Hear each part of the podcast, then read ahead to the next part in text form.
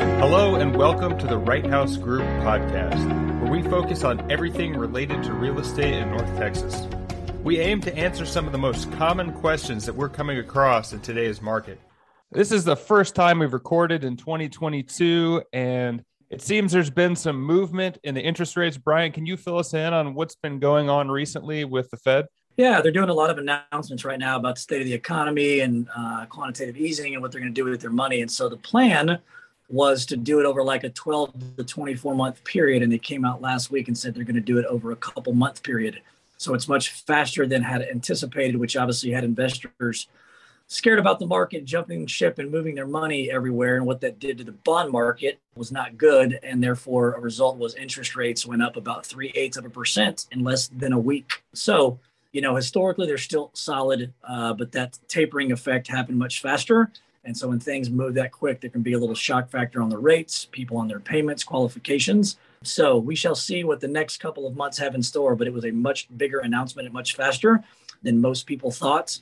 I don't think too many people are going to be hit by it from a qualification standpoint, other than maybe just being upset at the higher rate and the payment. Hopefully, this may encourage some people to get off the sideline as things increase before they increase even more. What are the rates today? Like, like what, what were they January 1st and what are they now after that? After I would say average January 1st for, you know, great credit, good money down three. Now they're probably 3.375. And then once you get into less money down, B, B credit, C credit, that's where you get up into the mid threes, high threes. And, you know, some people are even challenged to get up into the, the upper threes. So yeah. it's more of like that's people knew it was coming. They just, they, they just pulled out the rug much quicker, which, you know, got a bunch of pre-approved clients and Tuesday you're at 3% and Friday you're at 3.375. People aren't happy about it. So I'm just proactively giving the message to everybody. Um, but you know, it's something that we got to be aware of. It just happened sooner rather than later. Okay. And with that condensed time frame that they gave us from one to two years to a few months, do you expect this to gradually continue to rise as that uh, timeline comes to an end, or was this spike maybe going to be the normalization for that period? It's tough to say because I mean the only way to offset inflation, which you know it doesn't seem to be transitory, is to increase rates, and so they have to get their money back somehow. We'll see what else happens every quarter. I think they're going to see what it does to the marketplace itself with removing that kind of funds from the market and see what if it'll slow things down. I'll let Donald speak on this. Crazy enough, people are just stomping their feet that the rate went up a little bit, but it's not slowing them down from buying. I think Texas is just, again, with the population issue, people are going to be forced to buy unless they want to overpay in rents. So it hasn't slowed activity down. It's just that people are a little distraught about two or three months of rate hikes happening in five days. Yeah, Donald, what's the conversation you're having with your clients with this minor spike in interest rates? Like, are you saying you need, because people keep saying, I'm going to wait till the housing market comes down. They've been saying that since 2019.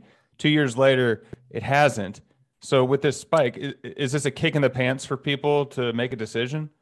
Well, I would say it's, it's not a kick in the pants yet, but like if rates keep going up, then yeah, it's definitely going to be a kick in the pants to people, and really to people that there's so many people that have been on the fence, even in the market like we've had, who've said just as you just said, they, they said that well, I'm gonna wait until the prices go down.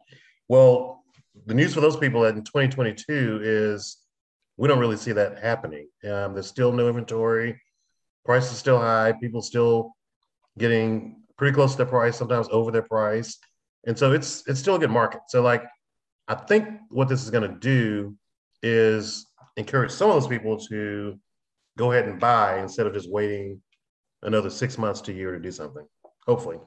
and I guess if you look at the analysis of you're up at 3.3% right now, but maybe you're buying at 4% in six months, all speculatory numbers, but like what are you trying to save?